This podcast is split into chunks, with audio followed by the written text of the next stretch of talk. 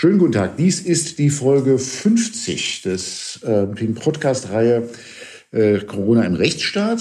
Äh, das hat die halbe hundert ist also voll. Ähm, das ist nichts mit äh, im Vergleich zu dem Podcast, den mein heutiger Gesprächspartner äh, macht äh, in Wien. Mit ihm haben wir schon mal in Folge 9 gesprochen im April. Und ich begrüße ganz, ganz herzlich Nikolaus Frogo. Hallo nach Wien. Hallo Nico, vielen lieben Dank, dass ich wieder da sein darf. Hallo zurück nach Berlin.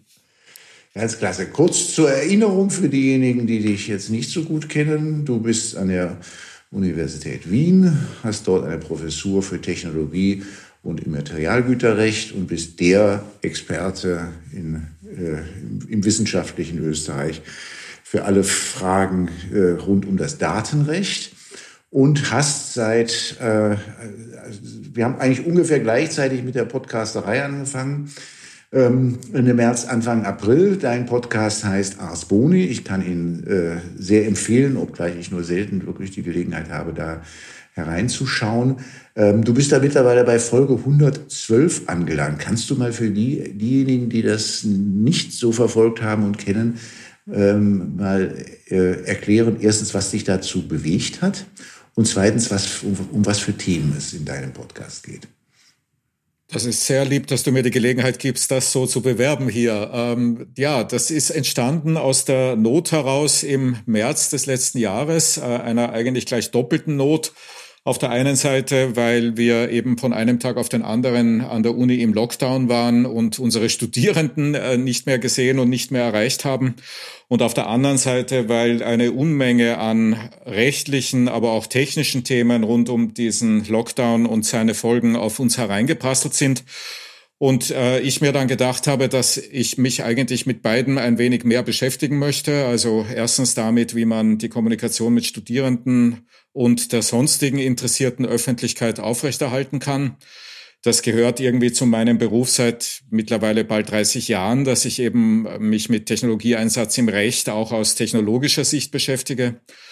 Und das andere war, dass halt mit Covid-19 äh, Unmengen an Rechtsfragen äh, aufgetreten sind, die ich äh, mir selbst nicht immer alle zufriedenstellend beantworten konnte so wie ich in meinem ganzen Leben ja ständig mit Dingen konfrontiert bin, die man sich, äh, die ich mir selbst nicht ordentlich äh, erklären kann. Und habe dann also begonnen zu versuchen, äh, diese beiden Dilemmata zu lösen, indem ich mir kompetentere Gesprächspartnerinnen und Gesprächspartner geholt habe, um über Covid-19 relevante Rechtsfragen vor allen Dingen zu reden und auch über Covid-19 relevante Fragen der Ausbildung. Es hat ganz einfach begonnen. In den ersten Folgen habe ich mit meinen Mitarbeiterinnen und Mitarbeitern gesprochen, die nicht aus dem deutschsprachigen Bereich waren. Ich habe ziemlich viele von denen und wollte mir mal einen sozusagen authentischen Überblick darüber bieten, wie die Situation zum Beispiel in Südafrika oder im Vereinigten Königreich oder in den USA aus Perspektive von Menschen, die dort leben, ist und hat sich von dort dann, habe mich dann von dort weiterentwickelt in die diversen, stärker dann auch juristisch geprägten Fragestellungen. Vieles davon ist also klassisches öffentliches oder privates Recht. Äh, wie ist die, wie ist die Rechtslage sozusagen? Vieles ist aber auch ein wenig darüber hinausgehend und beschäftigt sich zum Beispiel mit philosophischen oder mit politikwissenschaftlichen oder ökonomischen Folgen der Krise. Und die Eingeladenen, das ist so ein Mix aus, äh, aus Hochschullehrerinnen, aus Praktikerinnen, aus Politikerinnen und so weiter. Eine bunte, ein bunter Strauß von Menschen, mit denen ich gerne rede, zu denen, wie du ja weißt, du auch schon gehört hast. Ich kann mich erinnern, das war zur selben Zeit äh, und da hatten wir auch ein, mhm. ein sehr schönes Gespräch seinerzeit. Ähm, kriegst du gelegentlich mal so mit, dass man so ein bisschen skeptisch schaut? Der, das ist ein IT-Rechtler. Ähm, und jetzt macht er einen Podcast, wo es gar nicht nur um IT-rechtliche Themen geht? Weiß ich nicht. Das ist das große Privileg meines Berufs und meines Alters, dass ich auf solche Dinge nicht mehr so Rücksicht nehmen muss, wie ich müsste, wenn ich einen anderen Beruf oder ein anderes Alter hätte. ich mache das einfach ja. und äh, sozusagen direkt ins Gesicht äh, Kritik erfahre ich eigentlich selten. Das liegt aber auch daran, dass ich mich ja in einer fragenden, nehme ich an, es liegt auch daran, dass ich mich vor allem in einer fragenden Position verstehe äh, und nicht in einer erklärenden. Und äh, so viel Fachkompetenz, dass man zumindest kompliziert klingende Fragen stellen kann, hat man dann als Jurist, glaube ich, auch in den nicht unmittelbar zum eigenen Feld gehörenden äh, Feldern auch. Ich fühle mich jetzt gerade alt, weil du bist auf den Tag genau vier Jahre jünger als ich und äh, erzählst gerade etwas von dem Alter. Naja, wir sind da schon wahrscheinlich in einer ähnlichen Situation, nicht? Also ich glaube, den, den, den Ruf haben wir uns in den letzten Jahrzehnten schon ruiniert. Da kommt es dann nicht mehr darauf an, was man jetzt auch noch tut. Ja. Also. Das ist richtig, ja, so sehe so, so sehe ich das auch, ja. ja. ja. Ähm, und, ähm, äh, und, und niemand ist ja im, also weder im Corona-Recht noch im, äh, äh im, auch nur im Infektionsschutzrecht jemals ausgebildet worden. Nicht? Den Professor für Infektionsschutzrecht, den gibt es jedenfalls in Deutschland nicht und wahrscheinlich auch in Österreich nicht. Richtig. Und man muss auch sagen, dass wir beide natürlich von der Herkunft her aus Gebieten kommen, wo das nicht die, wo das nicht die Ausnahme, sondern der Normalfall ist, nicht? Also wenn man sich für IT und Recht beschäftigt, dann ist man ja seit 30 Jahren damit konfrontiert, dass ständig irgendwelche Dinge entstehen, von denen vorgestern noch niemand wusste, dass es sie geben würde. Und wir daher ununterbrochen äh, irgendwie so eine pionierartige Rolle auch in unserem angeblich uns zustehenden Fach haben. Ne? Das ist ein Punkt, der, wo du, wo du völlig ins Schwarze triffst und ich habe es noch nie, habe noch nie drüber nachgedacht. Das ist sicherlich, das kann ich auch, das kann ich auch sicherlich für mich sagen, dass das auch so ein Teil dessen ausmacht, warum man, warum man so neugierig ist auf die Rechtsfragen, die sich jetzt stellen, weil man es gewohnt ist, ja neugierig auf Fragen zuzugehen, die, die eher das berühmte Neuland sind, wie wir das halt im IT und auch im Datenschutz ja doch gewohnt sind.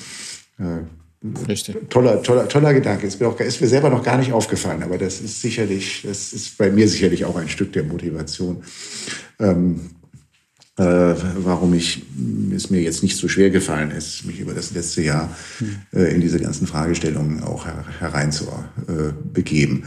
Äh, ähm, wir haben uns unterhalten äh, im äh, April, da habe ich noch mal äh, kurz hereingehört. Da haben wir uns ein, zum einen unterhalten über die App, die ist, sie hieß Stop Corona damals in Österreich. Das war zum Zeitpunkt, äh, wo wir noch keine hatten. Die kam dann erst im, im Juni nach, in Deutschland, unsere Corona-Warn-App. Wie, wie, was ist da der Stand mit, mit? Naja, langsames Sterben würde ich das nennen, nicht? Also es gibt die App nach wie vor, sie ist nach wie vor gesetzlich nicht begleitet. Ähm, die, der Einsatz ist nach wie vor also äh, Eigeninitiative.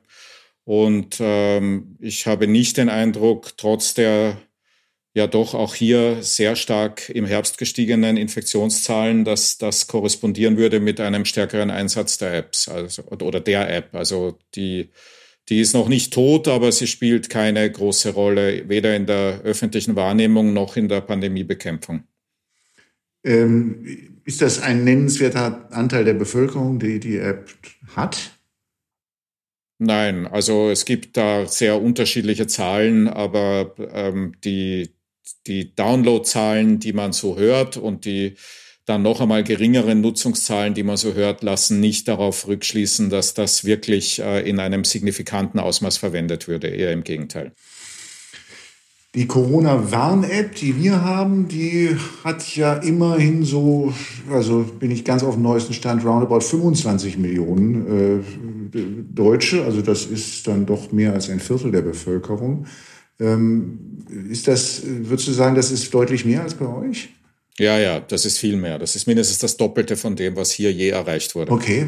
Woran? Es gibt hier auch noch das Problem, dass eben viele, die das dann irgendwann mal downgeloadet und installiert haben, aufgehört haben, es zu nutzen äh, oder nie wirklich benutzt haben, weil eben der individuelle Nutzen äh, gering ist.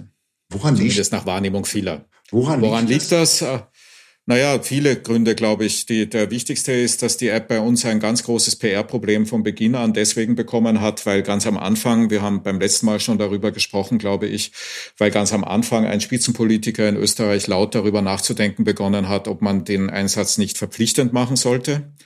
Das hat äh, der Entwicklung sehr stark geschadet. Äh, es hat dann weiter, aus meiner Sicht zumindest, nicht wirklich beigetragen zur, ähm, zur Verbreitung, dass äh, eben nicht der Weg gegangen wurde, das rechtlich zu begleiten durch eine entsprechende gesetzliche Absicherung, so dass es bis zu bis zum heutigen Tag ähm, eigentlich fast nur altruistische Motive sind, äh, die einen dazu bewegen könnten, diese App wirklich einzusetzen, nämlich verbesserte Pandemiebekämpfung im Interesse aller, kaum irgendeine individuelle äh, Nutzenerwägung, die dazu führen könnte, dass man das aus egoistischen Gründen verwendet. Und dann ist es natürlich auch ein Netzwerkthema, nicht je weniger oder Netzwerkeffektthema. Je weniger Menschen das nützen, desto weniger intensiv ist die subjektive Erfahrung, dass das nützlich ist und desto weniger ist man bereit, äh, auf andere zu hören, die begeistert davon erzählen, wie toll das funktionieren würde. Und in Summe und letztlich, das ist auch noch eine wichtige äh, Bemerkung, letztlich ist es auch mit der, mit der Finanzierung äh, dieser App dann nicht wirklich wahnsinnig toll weitergegangen. Also die ursprünglich, die ursprünglich aufgestellte private Finanzierung war irgendwann einmal aufgebraucht und dann wurde das auf eine öffentliche Förderung des Ministeriums umgestellt und ich würde vermuten, dass da nicht allzu viel Geld übrig bleibt, um dann auch noch äh, PR und Überzeugungsarbeit zu leisten. Jetzt sagtest du, der Nutzen sei sozusagen den vielen nicht wirklich äh, einleuchtend. Ähm, bei der Corona-Warn-App hier, das, ist das ein Thema, was eigentlich niemand in Frage stellt. Da würden alle sagen, naja, also der Nutzen ist halt, dass ich darüber informiert werde, wenn ich eine Risikobegegnung hatte. Ja, aber also erstens ist mal die österreichische Corona-App von der deutschen unter anderem auch dadurch verschieden, dass man äh, in Österreich auch Warnungen schon dann bekommt, wenn eine ärztliche Diagnose bei dem möglicherweise infizierten Kontakt noch gar nicht vorliegt, sondern nur ein Verdacht dieser Person. Also wenn ich morgen mit grippeähnlichen Symptomen aufwache, und mir denke, dass ich möglicherweise Corona haben könnte, dann könnte ich auf Grundlage dieses äh, dieser Eigendiagnose oder sollte ich auf Grundlage dieser Eigendiagnose eine Warnung ähm, in der App aktivieren, ja, was also eben dazu führt, dass man als Empfänger dieser Warnungen dann erst recht nicht weiß, ob man äh, jetzt wirklich mit einem Infizierten Kontakt hatte oder nur mit einem, der äh, möglicherweise eine Infektion vermutet. Man kann dann zwar diese Verdachtsdiagnose im Nachhinein äh, bestätigen oder widerrufen, nachdem man dann beim Arzt war. Aber auch da muss sich dann jede Kontaktperson darauf verlassen, dass das zuverlässig getan wird, was ich nicht täte, wenn ich eine solche Kontaktperson wäre. Und dann ist es letztlich auch so, dass man als Empfänger einer, selbst einer ärztlich abgesicherten Infektion, ähm, eines Infektionskontaktes, ja damit auch nicht allzu viel anfangen kann, mangels genauerer Inf äh, Information darüber, wann das geschah, wie das geschah und wie hoch das Risiko ist, dass man sich äh, durch diesen Kontakt selbst infiziert haben könnte.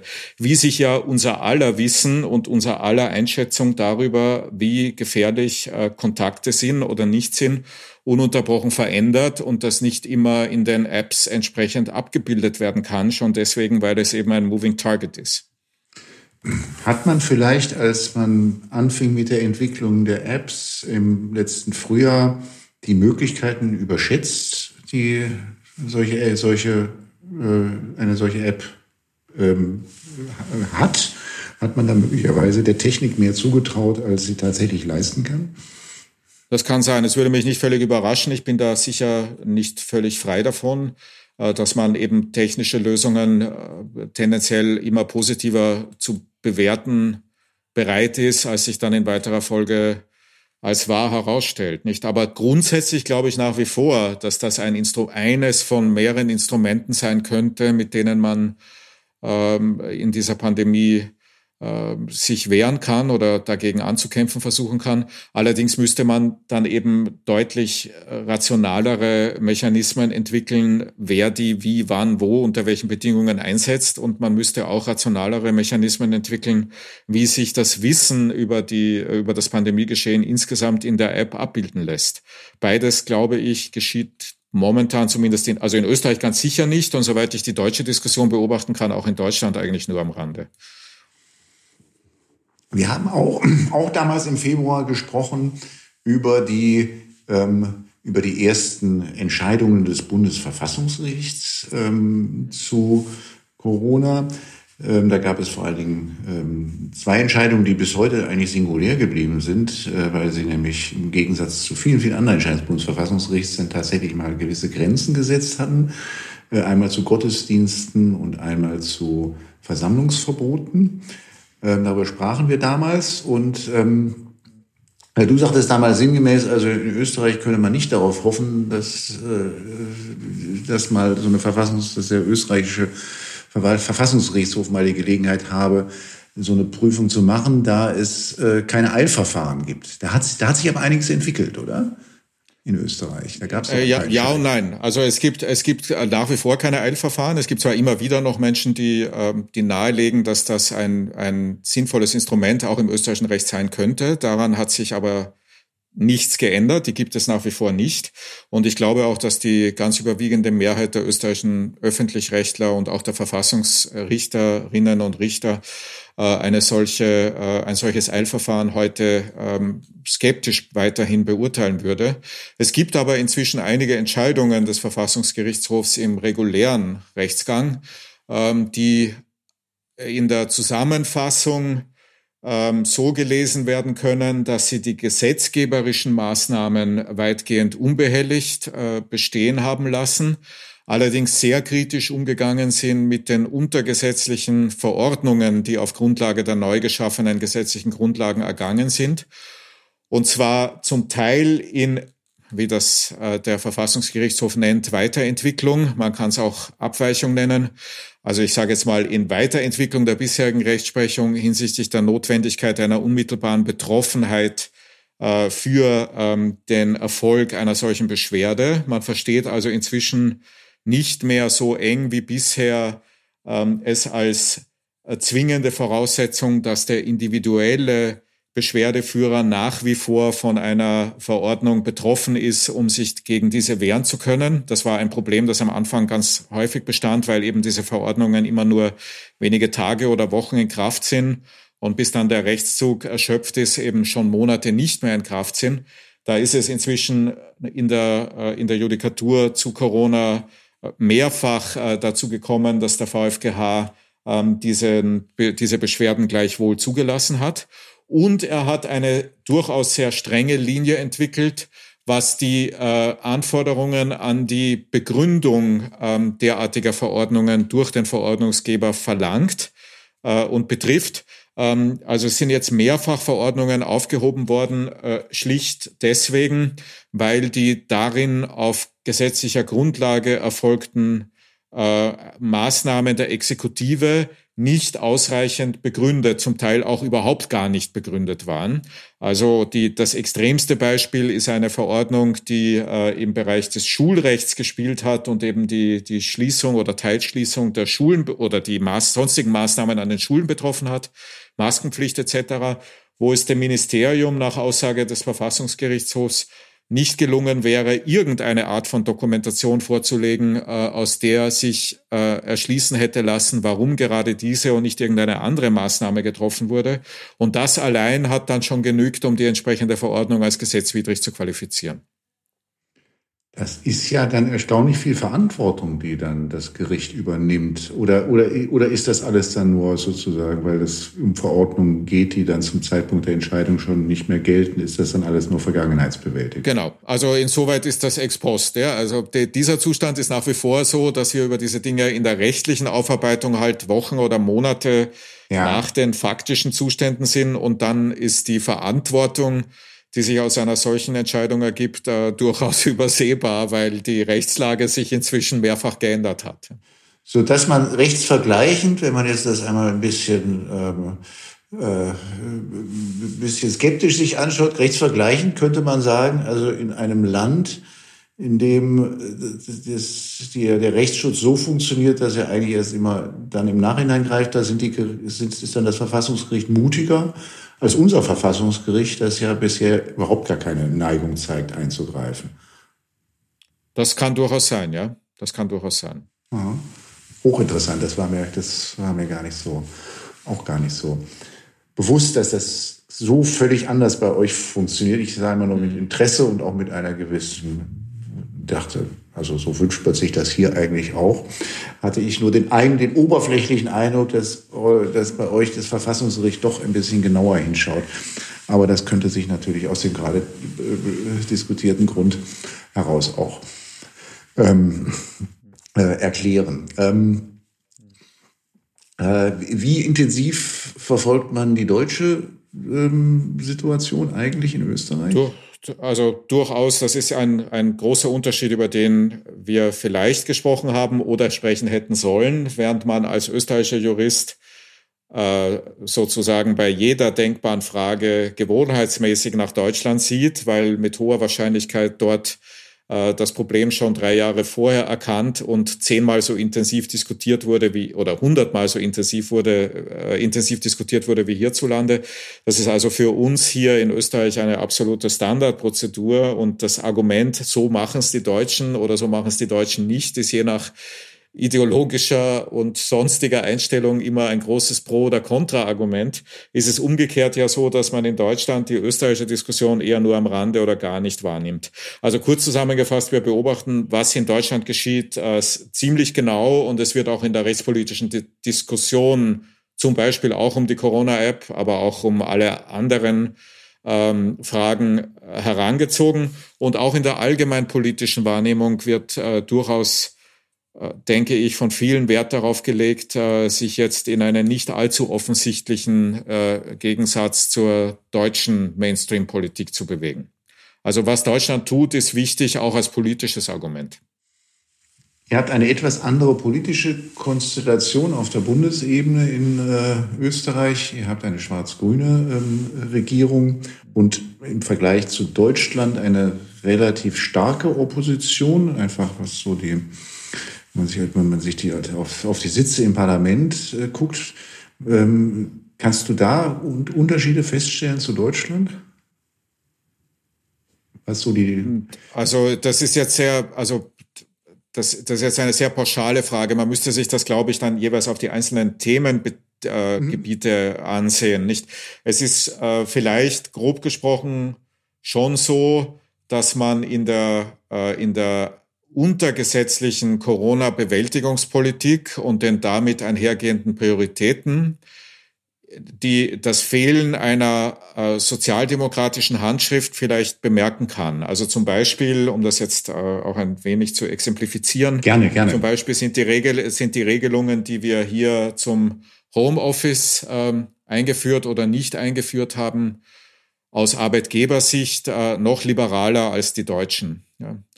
Äh, auch die, die, die Regel und einen zweiten Unterschied, den man vielleicht auch noch heranziehen muss, der Föderalismus, der in Österreich natürlich auch vorhanden ist, spielt in der österreichischen Diskussion rein verfassungsrechtlich in vielen Bereichen eine deutlich geringere Rolle als in Deutschland. Also zum Beispiel und vor allem sind weite Bereiche äh, der, der Seuchenbekämpfung, des Gesundheitswesens, aber auch des Schul- und Universitätswesens Bundessache. Und äh, damit sind die die politischen Vorgaben äh, des Bundes deutlich äh, relevanter und die Unterschiede in den Ländern deutlich geringer, als das in Deutschland wäre. Was dann für die Oppositionsparteien bedeutet, die in Deutschland ja immer dann auch irgendwo wieder in den Bundesländern in den Regierungen sitzen, dass sie ein bisschen stärker oder ein bisschen freier agieren können? Fragezeichen? Ja, also die, die, die SPÖ ist in, äh, naja, ist schwierig. Die SPÖ ist im Bund in der Opposition, aber stellt äh, mehrere Landeshauptleute ähm, in Kärnten, im Burgenland und in Wien, also vor allem auch in Wien. Äh, und in Wien ist jetzt die interessante Konstellation eingetreten seit der letzten Wahl in Wien, wo bis dahin zehn Jahre lang eine rot-grüne Koalition war, dass wir jetzt eine rot-pinke Koalition haben. Pink gleich äh, liberal, gleich Neos, also am ehesten ideologisch in FDP-Nähe, würde ich sagen. So dass wir jetzt also eine zwei Millionen Stadt, Wien ist ja absurd groß für die Gesamtgröße des Staates, nicht bei etwas über acht Millionen Einwohnern lebt ein Viertel mehr als ein Viertel in Wien, so dass wir also eine interessante äh, Konstellation jetzt haben mit einer schwarz-grünen Bundesregierung und einer rot-pinken äh, Landesregierung und an dieser Stelle sich dann so Ansätze von, von politischer Konkurrenz im Umgang mit der Pandemie äh, zeigen lassen, während sonst äh, die Dominanz der Regierung und insbesondere der Konservativen in der Regierung ähm, auch in den Ländern sich fortsetzt. Also alle anderen Landeshauptleute sind äh, Konservative und äh, daher natürlich äh, von der Parteizugehörigkeit und der ideologischen Nähe in der Nähe äh, der Bund der, des Kanzlers und des, äh, des Seniorpartners in der Regierung. Ähm, was sind das für Themen, wo die wo jetzt äh, aus der Wiener Landesregierung andere Akzente gefordert werden, als das der Bundespolitik entspricht?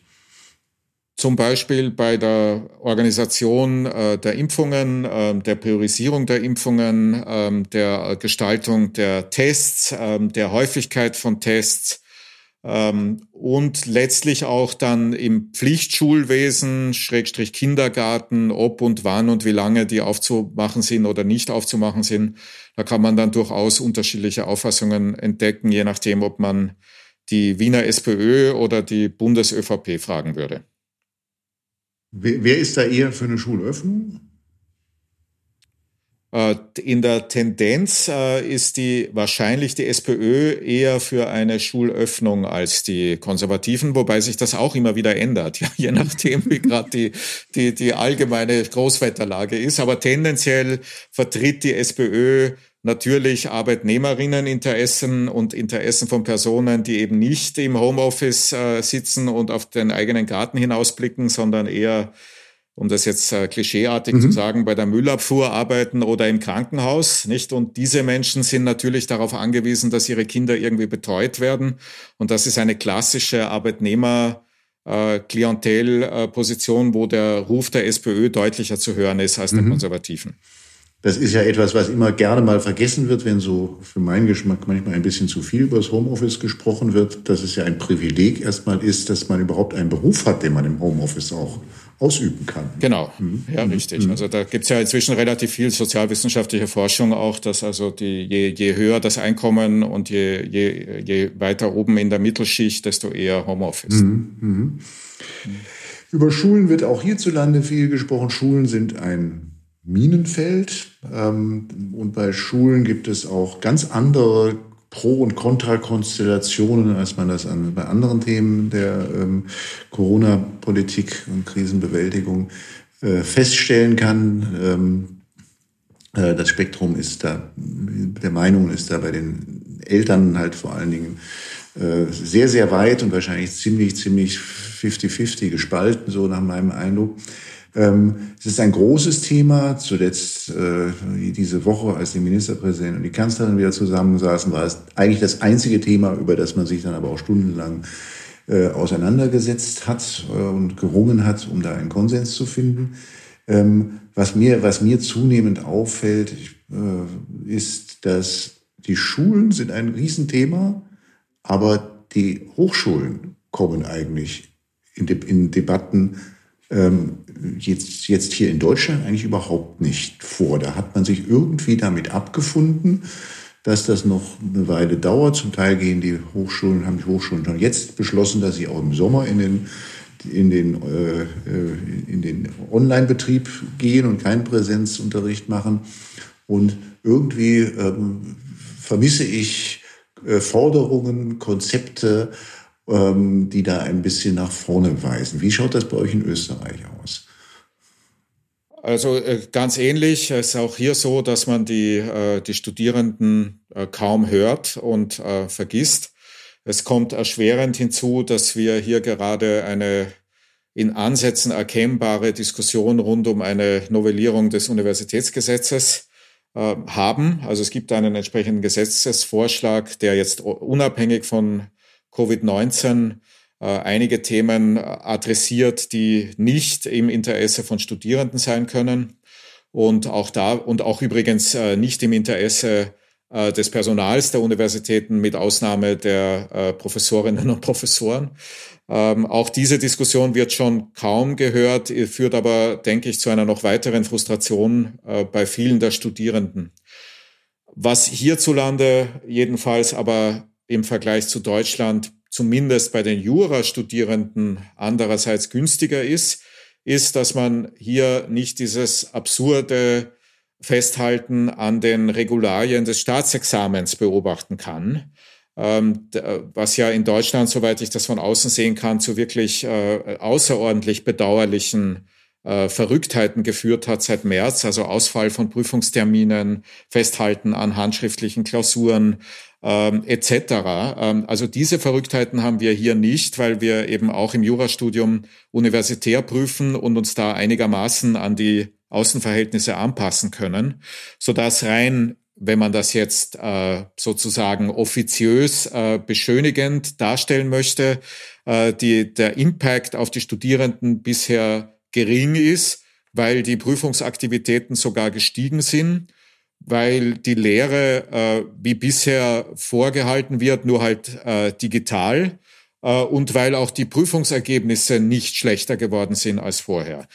Natürlich muss man dazu aber sagen, äh, so rosig ist das Bild dann gar nicht, vor allem schon deswegen, weil den Studierenden auch hierzulande komplett der soziale Kontakt fehlt. Also Uni ist halt eben mehr als nur äh, vor irgendeiner Zoom-Konferenz zu sitzen.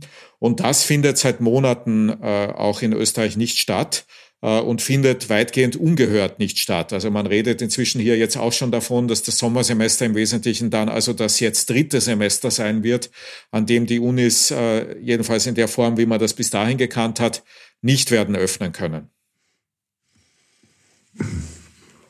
Meine vielleicht jetzt mal ein bisschen überspitzte Sicht ähm, hier in Deutschland, da mache ich mich nicht immer beliebt, wenn ich solche Sachen sage, äh, weiß ich, ist also bei den, von den Studierenden kann man nicht so furchtbar viel an Druck auch erwarten, weil die sind, glaube ich, einfach schlicht überfordert, wenn man mal das Alter sich anschaut mhm. und ähm, und einfach das auch, das, das ist halt eine Situation gewesen, ist jetzt ist die auch für Ältere noch nie da gewesen ist. Wie will man eigentlich von den Jüngeren erwarten, dass sie da jetzt in irgendeiner Form sich organisieren. Und also das kommt ja auch noch dazu. Sie können sich auch gar nicht so leicht organisieren, weil das ist halt doch was anderes, ob man sich irgendwo mal treffen kann und austauschen kann oder ob man, ob die Kommunikation, wie ich das höre, bei den Studierenden hauptsächlich über WhatsApp, in, in großen WhatsApp-Gruppen erfolgt, macht einen großen Unterschied.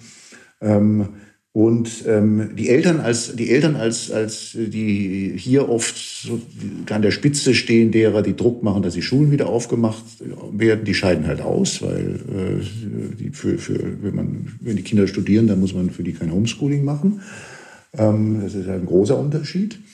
Und ähm, und dann so bei den Lehrenden ähm, gab es ja immer so eine starke Strömung auch, die eigentlich gedacht haben, gesagt haben, also gerade, ich erinnere mich an, mein, an meine Studentenzeit noch und meine Assistentenzeit, da gab es ja immer so Professoren, die dann immer ihre Vorlesungen auf 8 Uhr morgens legten und dann irgendwann mitten im Semester stolz berichteten, dass sie ihr den Hörsaal leer gelesen hatten. Ähm, weil sie eigentlich der Meinung waren, dass sei das, also die Studierenden könnten sich das doch genauso gut in der Bibliothek anlesen, den Stoff. Und äh, das sei doch gar nicht so furchtbar wichtig. Ähm, das ist so ein bisschen, so ein bisschen, weil, weil also so richtig Druck von den, von den, also von den äh, Professoren hier hört man eigentlich auch wenig. Da hört da, wenn ich, wenn ich mal Gespräche höre, kommt schnell so fatalistisches. Es geht halt nicht an unseren großen Universitäten. Wie sollen wir das organisieren? Und ähm, äh, und dann vielleicht noch dazu genommen eine Geschichte, die mich schon sehr beeindruckt hat neulich. Es hat ein Kollege, hat in einer von den Zoom-Vorlesungen mal die, einfach die Studenten ganz konkret gefragt, wie es ihnen jetzt so in dieser Situation äh, geht und hat dort dann etwas gehört, was für mich völlig überraschend ist, dass sie dann sagten, also sie haben vor allen Dingen die Sorge, dass sie mal eines Tages als die Generation Corona gelten die eigentlich gar nicht so richtig studiert, also die gar nicht vernünftig studiert haben und es damit und damit dann es Schwierigkeiten haben in ihrem zukünftigen beruflichen Lebensweg. Also das ist so, das mal so kurz nur, nur meine Beobachtung hier. Wie, wie, wie, wie siehst du das? Ja, vieles davon kann ich teilen. Ähm, die, also das erste ist mal, es gibt ein wie, wie, wie, wie in vielen anderen Bereichen auch, zeigt äh, diese Krise halt Dinge auf, die sowieso latent vorhanden waren und die, über die man sich bisher irgendwie so drüber geschummelt hat. Und inzwischen ist es halt schwieriger, sich drüber zu schummeln. Und es zeigt also zum Beispiel auf, dass in den individuellen Berufskarrieren von Hochschullehrerinnen und Hochschullehrern die Lehre immer noch nur insoweit relevant ist, als man dort nicht peinlich schlecht sein darf. Also während es in der in der Wissenschaft äh, durchaus äh, karriereentscheidend sein kann, eben besser zu sein als der Durchschnitt, ist es in der Lehre äh, in aller Regel weiterhin ausreichend, äh, bestenfalls durchschnittlich zu sein. Man darf nur nicht negativ auffallen. Äh, ich habe so gut wie noch nie irgendein Berufungsverfahren irgendwo erlebt, wo jemand, der äh, schlechter war in der Forschung, aber besser in der Lehre, am Ende dann gewonnen hat gegenüber dem, der oder die äh, eben in der Forschung brillant ist und dafür ein bisschen schlechter oder viel schlechter lehrt. Und weil das so ist, äh, ist also der Leidensdruck ähm, in, dem, in der Profession, was jetzt äh, die Umstellung auf äh, auf andere Lehrformate betrifft, äh, betrifft äh, schon deswegen im Vergleich äh, wahrscheinlich geringer als der Leidensdruck derer, die auf diese Lehrformate ab, angewiesen sind, weil sie ja eben äh, das studieren sollen und lernen sollen. Es ist dann zweitens so, dass zumindest im, im Jurastudium äh, auch hier äh, ähm, die immer noch äh, ganz viel aus, aus Literatur gelesen und gelernt wurde und man schon vor Corona nicht wirklich ernsthaft erwarten konnte, dass man durch irgendeinen Vorlesungsbesuch dann wirklich äh, umfassend auf die äh, auf die Prüfungen vorbereitet war. Also der Umstand, dass man äh, daneben und vor allem viel lesen muss äh, und viele Fälle lösen muss und so weiter, war jetzt nicht durch Corona plötzlich neu eingetreten. Anders als in Deutschland, drittens, gibt es in Österreich nicht dieses Unwesen der Repetitoren. Äh, also diese, dieses, äh, dieses dolose Zusammenwirken zwischen Lehrenden, Lernenden und Repetitoren dahingehend, dass man die eigentlich prüfungs- und examensrelevanten Dinge dann im letzten Jahr äh, bundeswehrartig eingetrichtert bekommt oder Nürnberger Trichterartig eingetrichtert bekommt, indem man zu irgendeinem kommerziellen Repetitor geht. Das gibt es hier nicht was auch dazu führt, dass man sich dann auf solche Situationen eben dynamischer einstellen kann, weil man weil man eben doch die, die Studierenden erreicht über das, was man lehrt, weil man sie dann letztlich auch prüft. Und was jetzt die Corona, die Generation Corona betrifft, äh, dann so habe ich diese Befürchtung auch schon gehört. Ich habe sie vor allem an den Schulen gehört. Ich würde sie aber in mehrfacher Hinsicht relativieren. Zunächst einmal, weil wir ja hoffentlich doch davon ausgehen können, dass irgendwann einmal wieder ein Anführungszeichen normaler Zustand eintritt und man dann äh, eben hoffentlich zusammenfassend sagen wird, äh, da sind halt irgendwie zwölf oder 15 Monate sehr ungewöhnlich gewesen. Dann auch deswegen, weil ich glaube, dass die Schülerinnen und Schüler, aber auch die Studierenden ein Vielfalt an Kompetenzen jetzt erlangt haben, die sie sonst nicht erlangen würden. Das gilt auch für die Lehrenden, also Stichwort digitale Kompetenz. Äh, da haben sie ganz sicher mehr drauf äh, inzwischen, als sie drauf gehabt hätten, wenn das alles nicht geschehen wäre auf allen Seiten. Und dann drittens auch deswegen, weil ich nicht glaube, dass man in fünf Jahren oder in acht Jahren, wenn diese Leute auf den Arbeitsmarkt kommen werden, plötzlich ein Jahr lang niemand einstellen wird. Also diese Leute werden schon deswegen, weil es eine Nachfrage geben wird. Wir stehen ja ähm, in beiden Staaten vor einer, vor einer Pensionierungswelle, auch im öffentlichen Dienst. Äh, schon deswegen glaube ich nicht, dass diese Menschen einen signifikanten Nachteil haben werden gegenüber denen, die in ab jetzt gerechnet äh, vier, fünf Jahre später, als die auf den Markt kommen. Man müsste ja jahrelang aufhören, Leute einzustellen. Ich glaube nicht, dass das passieren wird. Und allerletztes Argument, ich finde, dass die Leute zumindest in dem Umfeld, in dem ich äh, das bewerten und beurteilen kann, also aus meiner eigenen Lehrerfahrung, finde ich, dass die Leute eher besser geworden sind und auch äh, eben ähm, äh, mobil und dynamisch sich auf diese Situation auch juristisch einstellen man muss sie halt nur dazu motivieren, dieses Potenzial auch zu nutzen. Und ich halte die Leute derzeit eher für besser als für schlechter als im Vergleich vor ein, zwei Jahren. Das ist ja wunderbar. Dann können wir mit diesem ganz, mit diesem äh, doch sehr optimistischen äh, ähm, Statement, mit diesem optimistischen Ausblick schließen, weil wir sind am Ende unserer Zeit, lieber Nikolaus. Und ich darf dir ganz, ganz herzlich danken. Und es ist ja jetzt Freitagnachmittag, dir schon einmal ein tolles Wochenende wünschen. Das wünsche ich dir auch und all den Zuhörerinnen und Zuhörern auch, wenn sie es vor dem Wochenende hören. Sonst einen wunderschönen Tag und alles Gute und herzlichen Dank.